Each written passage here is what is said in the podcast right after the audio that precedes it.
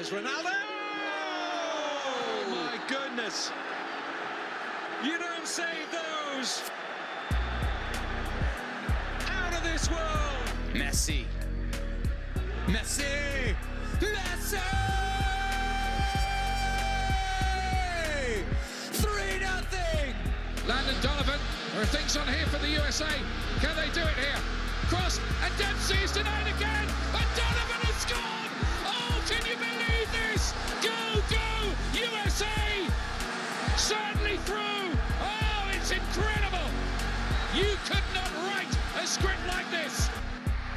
fourth time, the United States of America are crowned champions of the world. From the international stage to right here at home, this is FUVFC, talking all things soccer on WFUV Sports.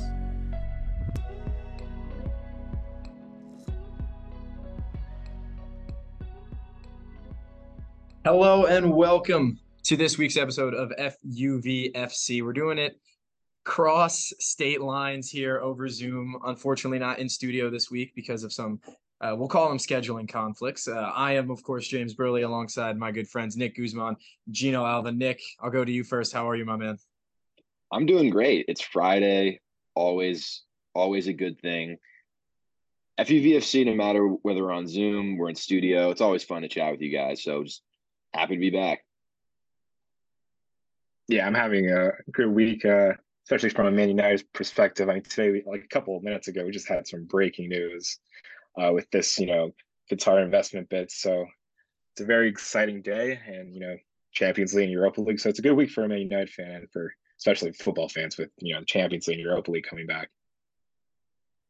Yeah, we got a lot to get into, and we're we're gonna have to uh, cram it into a short amount of time because online episode when we're over Zoom, we got to shorten these things up. So we're gonna try our best going straight into it. If the Champions League, I think we're gonna have to talk about on Tuesday. It's probably the two of bigger games of the four. You had PSG, Bayern, Milan, and uh, Tottenham. Bayern 1 0 over PSG, Milan 1 0 over Tottenham. We got to talk about the big boys. PSG Bayern, this game kind of lived up to the bill and kind of didn't. There was drama, there was flair, there was two heavyweights going at it. I think the Pavard second yellow was kind of not as dramatic as maybe people wanted to say it was. It was in the 92nd minute. I think Bayern have set themselves up not only for a really strong second leg with the win, but Kingsley Coman scoring against his former team. There's emotion there. I don't know. I thought PSG really did not put up enough of a fight. Donnarumma uh, been criticized a lot for that goal. And Nick, what was your take on that game? You know, there were questions going in about Messi's fitness, whether or not he would be able to play. And we've seen he ended up playing, but we see we've seen PSG so many times over the years in these knockout games where they just don't quite have the same fight or the same tactical, you know, wherewithal as the Bayern Munichs of the world. Liverpool a couple years ago, maybe not this year, but teams like that, Real Madrid, who are going to go on and win, you know, the teams that are going to go on and win this tournament, PSG in the knockout stage consistently seem like they're a step below that.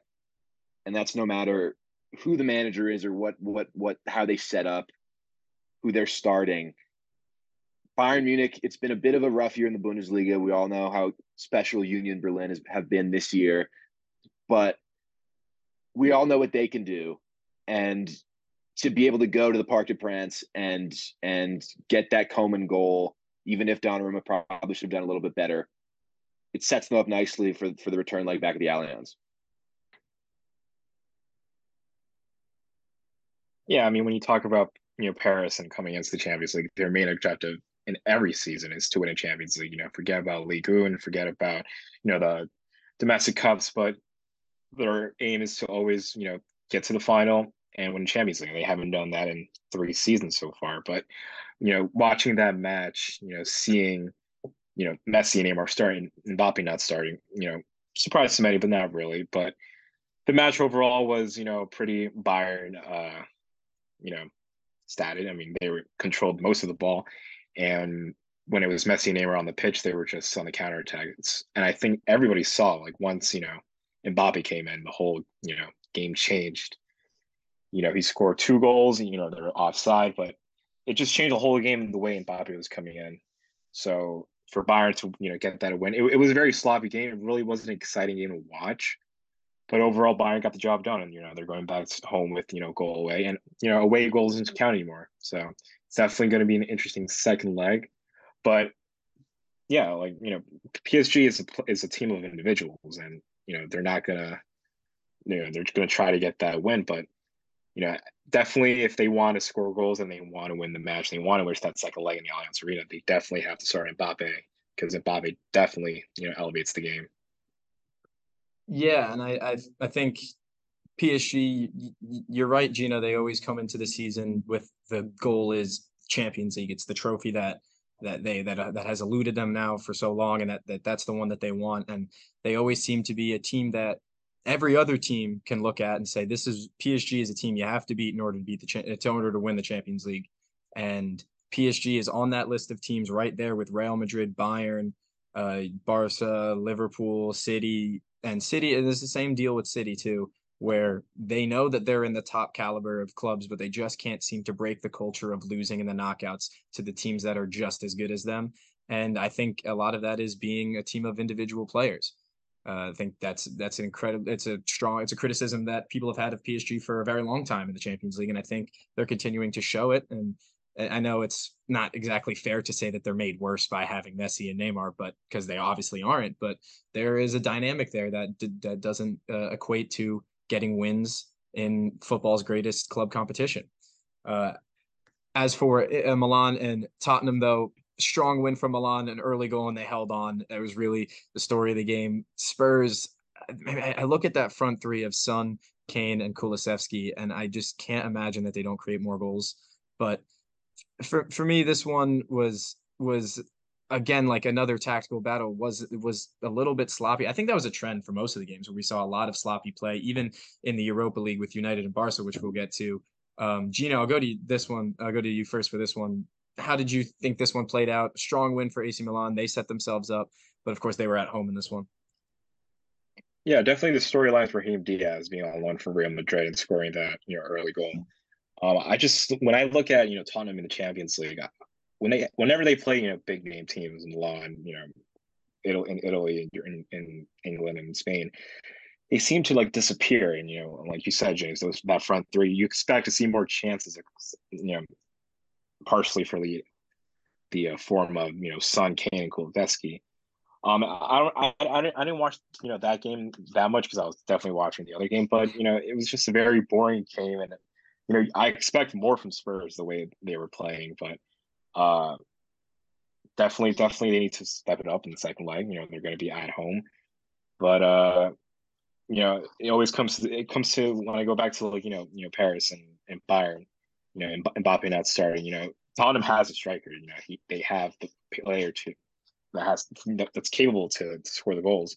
So uh, definitely definitely a slow game, but you know Milan got their goal, and it was a very sloppy goal too. But you know, at the end of the game, trying to score goals and trying to go to the second leg with a goal away. So we've we've seen how dynamic the the duo of Kane and Son can be.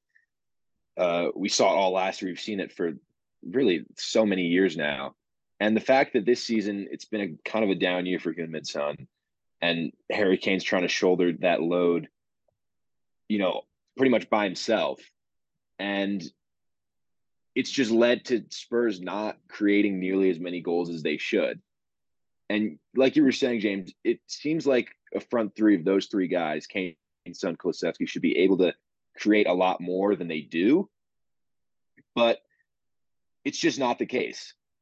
The good news is they only conceded one, and going back home to to to North London and being down just a goal it's it, it's it's definitely doable for them to turn it around. But Milan are going to set up well defensively, and Spurs are going to have the work cut out for them. They just need something more, a little more spark up top, whether it's coming from Richarlison or or anybody with Lucas Moura. Just these, whatever the trio is up there for Spurs, just hasn't been working. And Heung-min Son is an incredible player, but this year he's not been the guy that that we're used to seeing. And it's frustrating to see as someone who loves him as a player. He's so dynamic with the ball at his feet. You can score from anywhere from outside the box, and just the fact that that hasn't really clicked for him this year, it's disappointing to see. Yeah, I think it's certainly disappointing. I, but just to touch on something I alluded to a minute ago, I, the sloppiness of some of the games that we saw this week. Maybe maybe I'm overanalyzing here, but a lot of managers have started to complain about the uh, condensed schedules due to the World Cup and now forcing so many matches in a row. Uh, a lot of injuries are uh, accumulating because of that. Uh, maybe there's a correlation there. I just wanted to speak my piece on that before we moved on to. I think we should talk Dortmund Chelsea because Nick uh, Chelsea man, what is going on? This is this this was this was not good uh, uh, in any stretch of the words. 21, 21 shots and and they couldn't manage to find the back of the net. They're going to move on from Christian Pulisic. We know that. That's that's pretty much a guarantee at this point. And I'm like, I know this is the American in me, but I'm starting to look at. He's not the match, problem. I'm looking at matches like this, and I feel like he could be a solution here because they they they they are so. I feel like they're incredibly good at getting the ball into good and dangerous areas. But then it's the it's just I I don't know they miss the final factor and it's a similar problem that the men's national team has that Christian Pulisic has to have dealt with now on both sides of the ball. So Nick, what what do you think? Is this match? Am I am I I bloviating for no reason? Is this match speak to a bigger issue about the club? Obviously, they're spending like crazy. We all know that. So what's the deal here? It's insane that no matter what combination of players you put in, you can buy you can buy a whole new squad of players and put them up front for Chelsea, and they can't score. It's I don't have an explanation for it. You bring in Mudryk, you bring in João Felix, you you buff up the midfield Enzo Fernandez, you do all these things, and the ball still will not go in the back of the net. I think, you know, this is the American in me coming out. Christian Pulisic has been a scapegoat for Chelsea. He's injured right now, and they still cannot score or create anything. And speaking and, of a Sorry, I have to cut go you ahead, off. Go ahead. Speaking of American scapegoats, don't even get me started on Jesse Marsch, but go ahead. I'm not going to get you started on Jesse Marsch. Chelsea, there's been some people, you know, I've seen online, you know, talking about how maybe some of the defensive signings haven't been great, like Cucurella. That's not the problem at all. It's really not. You can't win games if you don't score goals. And whether it's Kai Havertz starting up front, if it's uh, Ziyech is in the team, if it's Mudryk, the ball's not going to the back of the net. Whether it's Mason Mount, when Pulisic's healthy, they've gone through. This has been a problem now. Was a problem under Thomas Tuchel. It's now a problem under Graham Potter, and I don't know what the solution is. I'm almost dumbfounded because they've spent so much money bringing in new players, and I think we've seen the quality of, that Mudryk has, and that I think he's going to be a very good player. But still, there's nobody who's going to put the ball in the back of the net right now. And it's the most frustrating, infuriating thing to watch Mudryk dribble compilations on YouTube. And then there's just no end product to any of Chelsea's play. It's it's infuriating. But rant over, bottom line, Chelsea need to find a way to score goals or else they're gonna be out. When they bring like a number of players to Chelsea in the January transfer window, do Chelsea do Chelsea fans have to blame the management of Graham Potter and on how he's handling the number of players they brought in, especially with you know with the team he's already had and that performance against Borussia Dortmund. Are, are the fans aiming at the management under Potter, or is it just you know the board bringing a number of players, spending a lot of money, and you know all of that ha- happened to that loss against Borussia? I think Graham Potter's a very good manager. If you look at what he's done in his career at Brighton, and then before that, the things he's accomplished are are immense in number. He's a good. Thomas Tuchel is also a good manager. I it's it's frustrating to see this happening. I think it's partially a matter of of signings gelling, and when you bring in all these new players and asking them to gel immediately, maybe that's not something that that can happen right away. And I think maybe by the end of this season, we'll see Chelsea starting to put the ball in the back of the net. But there's just a part of me that's like, been the same thing, even going back to you know 2021 when Chelsea won the Champions League. It was, it was opportune goals and and good defending that got them to that final, and an, and a great pass from Mason Mount to Kai Havertz to score the only goal in that final. And I feel like Chelsea have the tools maybe to go on a similar run like that, but the ball's not going to the back of the net, and that's the biggest thing, and that's the thing that has to change. And I feel like I've said this so many times in FUVFC when Thomas Tuchel was in charge, when you know Aubameyang was up front when that was happening, just and it hasn't changed at all, and that's the most frustrating thing as a Chelsea fan. I I look at the slate of players that they brought in, and incredibly big names on there. Obviously, Joao Felix, you know, but I I I I I think about the makeup of this team, and I look at this lineup that they brought out against Dortmund, and I see like seven attacking midfielders playing at once and no pure number nine. I think you want the ball back in the net in the back of the net. Kai Havertz is a generational talent, in my opinion, but he's not a striker. We know this. Yet they're Graham Potter is a terrific manager. I agree.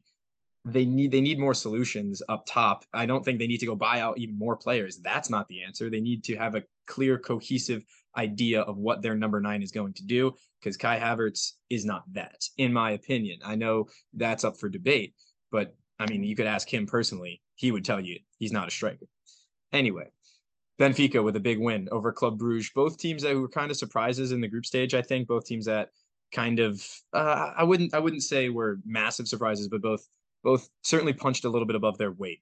And it was a strong, dominant win for Benfica. There's just no other way to say it. They deserved they deserved a 2-0 win and they got it. It took it took a PK to open the scoring for João Mario, but it, there was there was there was just cruising after that. David Neres icing in the cake in the 88th minute. Uh, just I think another quick one that these guys Benfica are like actually a legitimate side who can go on it like another pretty inter- impressive run like they have before. That's that's an opinion I'll throw out. That's a take.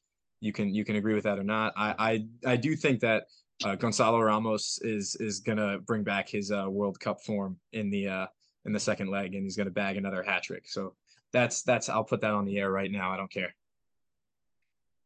It's it's a I like this matchup between Club Brugge and Benfica because it's two of the, the, the best stories from the group stage. You know, mm-hmm. no one expected Club Brugge to get out of there. No one expected Benfica to top PSG, and Benfica.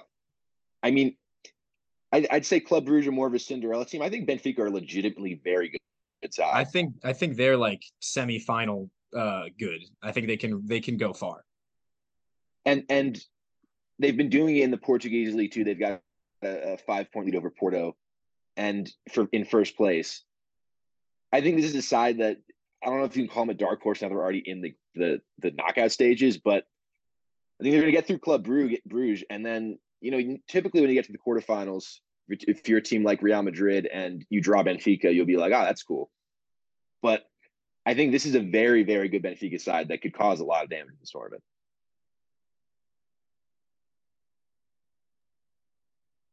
What what I will say about this match, like I think Club Brugge did a well job, a, a good well job at the on the match. But you know, if you look at the goals, you know, it was the penalty and the second goal was definitely a gift to to Benfica. I mean, sloppy defensive uh, line right there from from Club Brugge. But yeah, like we were saying, they, like there's always stories in the Champions League with these teams. Last year was Villarreal; they made the semifinals. Uh, Liverpool played against them, and at some point, Liverpool were going to go out semifinals, and Villarreal was going to be in the final. And then a couple years ago, you know, Roma and that classic fairy tale story against Barcelona. So for Club Brugge to you know lose that home like that, I think it was a blow to them. But you know, once they go to second leg, like Benfica, you know, with the loss of Darwin Nunez too. I mean, look how they shaped up. Something you know, you know, Chelsea could have done, but it, it is what it is. So definitely an eye out. Definitely to to watch out for Benfica wherever they match up in the in the quarterfinals if they make it through. But uh, it was definitely a good match for Club Brugge and definitely a wake up call for them when it comes to the second leg. Well, I just just another thing to touch on on Bruges before we move on to a little Europa League. Um, they're kind of struggling in the Belgian league as it is right now. Um, mentioning that they punch above their weight in the Champions League, uh, they totally totally did, but they're in, sitting in fourth, twenty points I think off of first. I don't know if it's I don't know if it's as many as twenty, but something like that off of first in the Belgian Pro League two. Uh, to Genk, I believe are playing right now, if I'm not mistaken. All the schedules are messed up, and and this is why we had we had like a totally decisive uh, Premier League title race match in the same week as same day as Champions League games. It was this is this is I go back on the scheduling thing. This is too much for some of the players, and it's too much for some of the fans and podcast hosts. Uh, that's that's what I'm thinking. But anyway, to talk about the Europa League, we're only going to talk about one match, and you already know which one it is. Two of the biggest clubs of all time, Barca United. This was, I think, uh, like the other Champions League games, incredibly sloppy, wide open, chaotic, but it was entertaining from the first second to the last second especially the second half. The first 45 minutes were like ugly, and then the second half was ugly but entertaining. We got four goals, and I think I think we got a the correct scoreline too. I think this was an even match, all things considered. Obviously, Barca dominating possession over 60 percent possession, but both teams firing off 18 shots. I think it was an I think it was a fair match.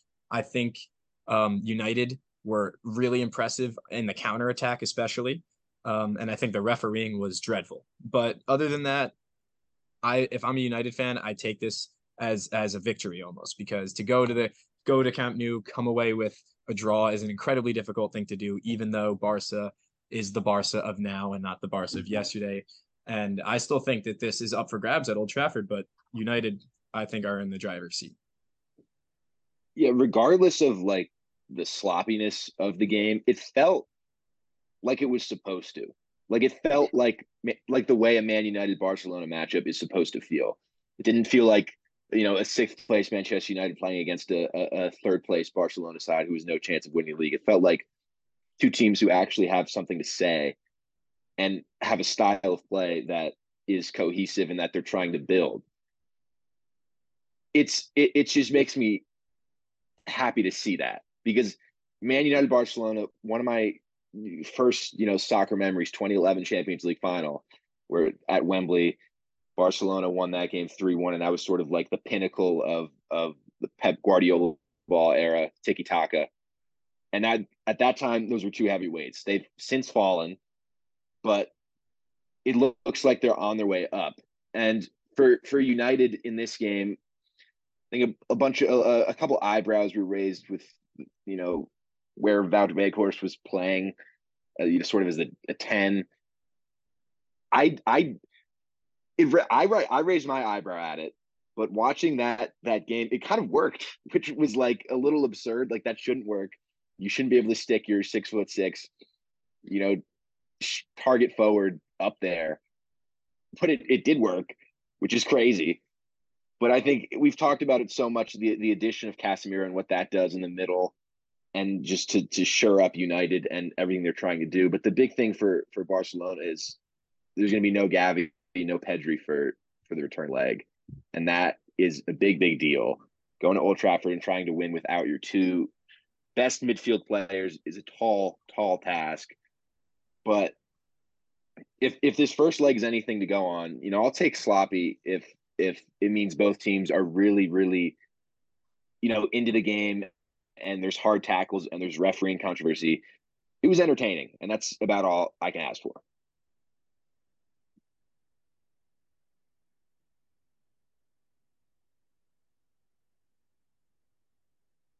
Gino, are you still with us here? If not, I can hop in. Um, yeah, just real quick. I Wout Weghorst about that. He is a terrific distributor of the ball it's actually insane how he does that from that frame. You know what I'm saying?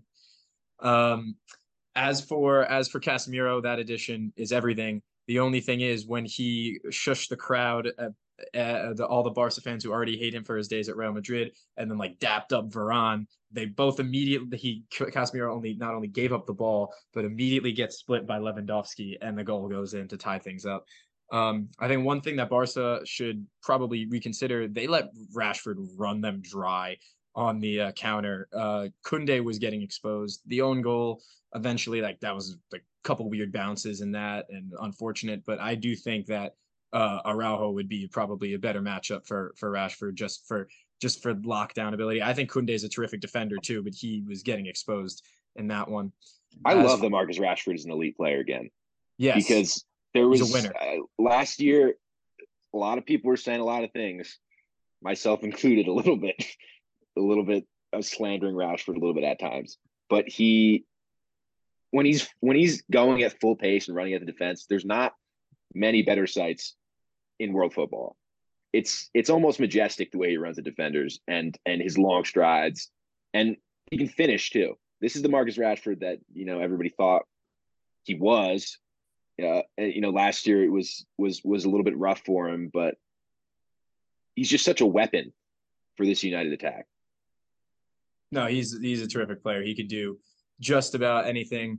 Um, as Gino works on getting his internet back, we're going to move on to Arsenal City, which was, I think, a pretty uh, telling result for what the Premier League title race is going to look like down the line.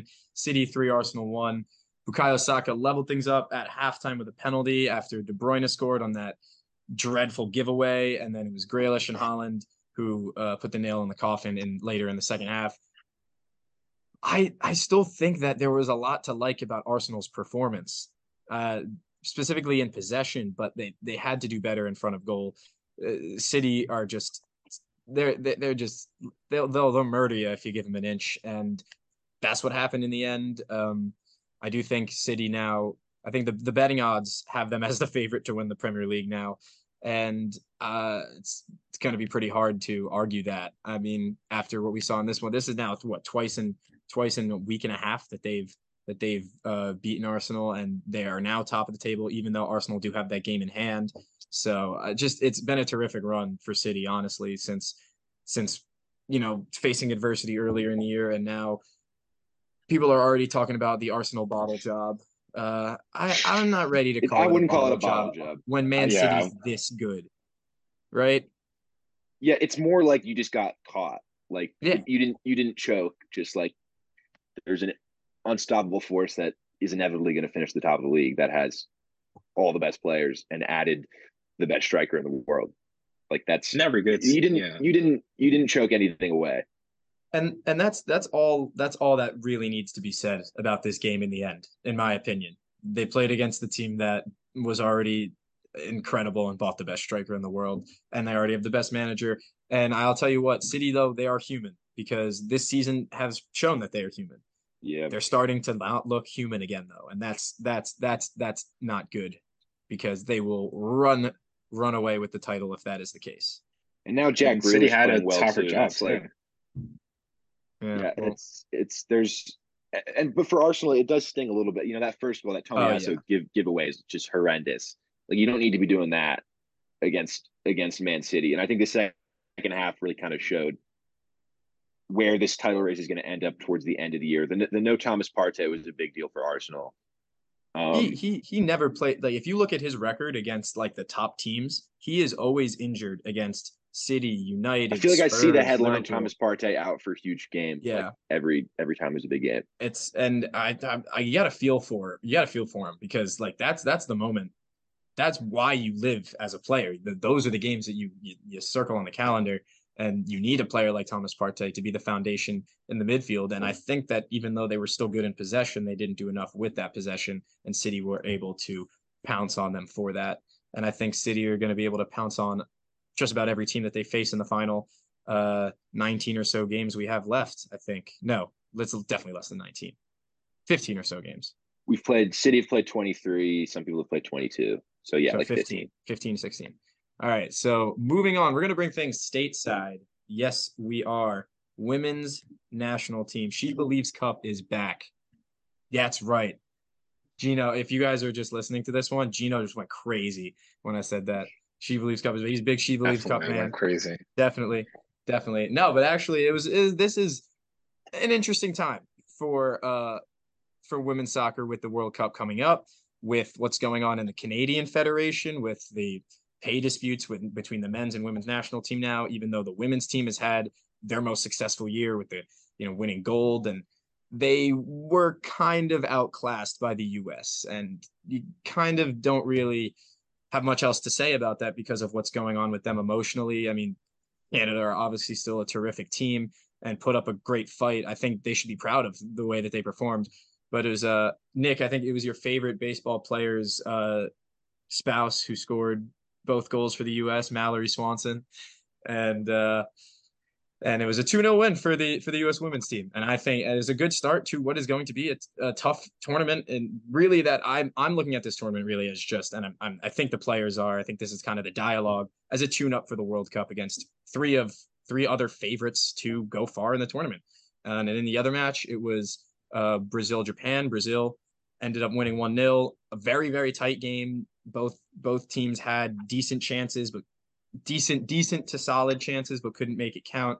And then Marta comes in off the bench and immediately assists uh, Debinha four minutes later. So that's that's the Marta effect for you. Still kicking it, uh, and still one of the one of the best players on the pitch every time she steps on. So I think that's something that that will be a good test for the U.S. coming going forward. But I think a strong 2 0 win over Canada. Nick, any thoughts about She Believes Cup? I don't hate Dansby, Dansby Swanson as much anymore now that he's not on the Braves. Fair, fair, fair, fair. But I I I like seeing just the like some fresh faces in this US US women's national team and fresh young faces who are really really good.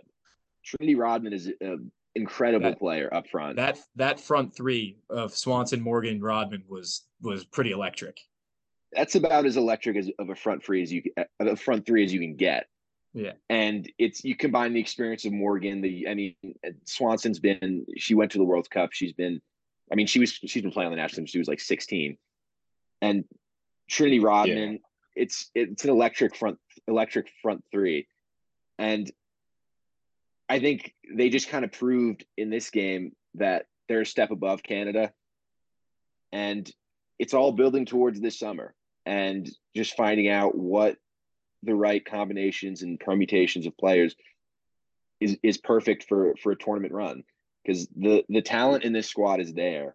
Just a matter of of, of who's going to play where and and how and you know how they want to play style stylistically I've always been a fan of of Mallory Swanson. I, I like, yeah, like you said, Nick. She made her debut when she was 16 years old, so I've been following her for a long time. And her finally getting a, you know, I, I don't I don't know if she made that many appearances in the previous World Cup, James. You know, more, better than me when i they think it was just one or was just one, One or yeah, two it was like off one or two. She she was on the bagged a goal. bench. in that in that blowout game i think it was against thailand and i remember she bagged. Yeah, I've, If you- I, if I at you're- 13 nothing yeah.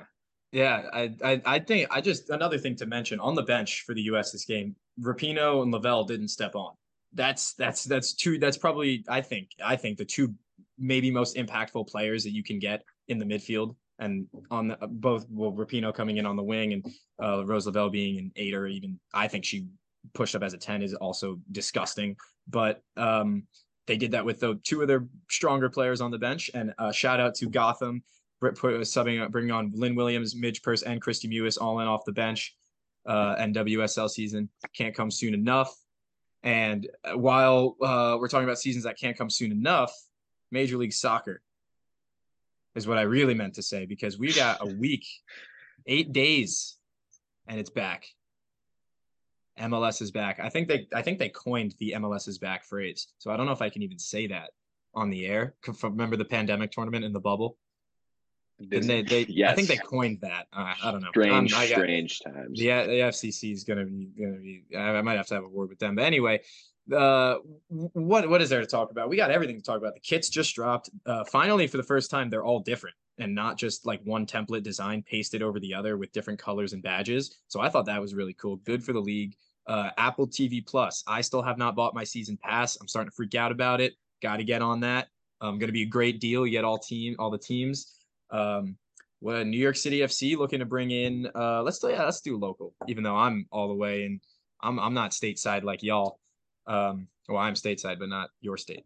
Um, NYCFC bring, bringing in Matt Freese to replace Sean Johnson. They have now they have a, a goalkeeper not only to be the starter, but to be the starter for the future. Matt Freese is young and I think has the potential to be an elite starter. He's not there yet. Probably going to come in as one of the lower tier MLS goalkeepers, but I think he has the potential to be uh, like a really good foundational piece uh, in between the sticks for them. They might bring Richie Ledezma in on loan to replace Maxi Morales as an attacking midfielder, and they desperately need that because they lost pretty much all of their biggest attacking pieces. They might be bringing back Santiago Rodriguez, but Nico Acevedo gone, Maxi Morales gone, Héber gone, um, All the star Tati are gone. Castellanos gone. Uh, Alexander Callens gone, but I think they're going to be fine in defense. You know, their back line, they brought in a new left back. Their back line's going to be going to be strong. I think Tayvon Gray made some big steps last year. I think he's a terrific right back, and I think that Maxime Chanot is going to be the new captain, and he's going to slide into Callens' place next to uh, Martins. But uh, Nick, I, am going to go to you for this one because I'm I, I'll do the piece on NYCFC. I'll do the Smurfs. You you you take us. What what should we be excited about for the Red Bulls this year? For the New York Red Bulls, we've got no more Aaron Long, which some people like James are very upset about. I'm also he's a good he's a good he's a good defender. No matter what yes. people want to hear, he's a very good defender. So there's going to be some change there. I think for the Red Bulls, it's just about sort of taking that next step. You know, these young guys that are that are that are in this team, whether it's John Tolkin, are are these guys going to take sort of the next step in their development and kind of collectively improve as a unit? if that happens, the Red Bulls can do a lot of damage this season. And I think it will happen because I think sort of those young pieces are there. And I think from what we saw last year, there was a lot of, you know, a lot of what we saw at Red Bull Arena wasn't so pretty at times in, in terms of results and wins and play and just the whole thing. But I think I think the Red Bulls have pieces this season to do some damage in Major League Soccer. You know, they're a perennial playoff team. I, I don't really expect that to change, but it's just about whether that that next step can be taken. Gino, any any MLS story you wanna you wanna get your piece on really quick before we wrap up? I think this season is going to be more exciting because the Apple deal. I've been saying it all year long. This Apple deal is something I think baseball fans want which is no more blackouts. You can watch every team anywhere and anytime. So, in the locals in your perspective, for NYCFC, it's definitely a new era. We talk about their championship, you know, season two seasons ago, which is unbelievable. All those star players are gone, so it's definitely a new era for NYCFC with you know bringing new players. You know, Sean Johnson leaving, which is definitely a big blow for NYCFC. Bringing a new goalkeeper, but um, I think the season's going to be really, really fun and especially with this Apple deal, which is to see because you know you weren't able to see a lot of you know games of the other teams. So, uh, yeah, I just can't wait for it to to start right away next week. Yeah, and so as this, I think will be our last show before the season starts. Real quick, everyone pick a supporter shield champion and and an MLS Cup champion. I will start. I will give. I think the supporter shield will go to LAFC. I do. I think they'll win the supporter shield, and I say Philadelphia Union to win MLS Cup. We're really running up against this clock. I'll yeah, go. Yeah, get I'll it go in Philly, now. U- I'll reverse you. Philly Union supporter shield, LAFC repeat as MLS Cup champions. I'm gonna say Union supporter shield and prop. I think LA champion.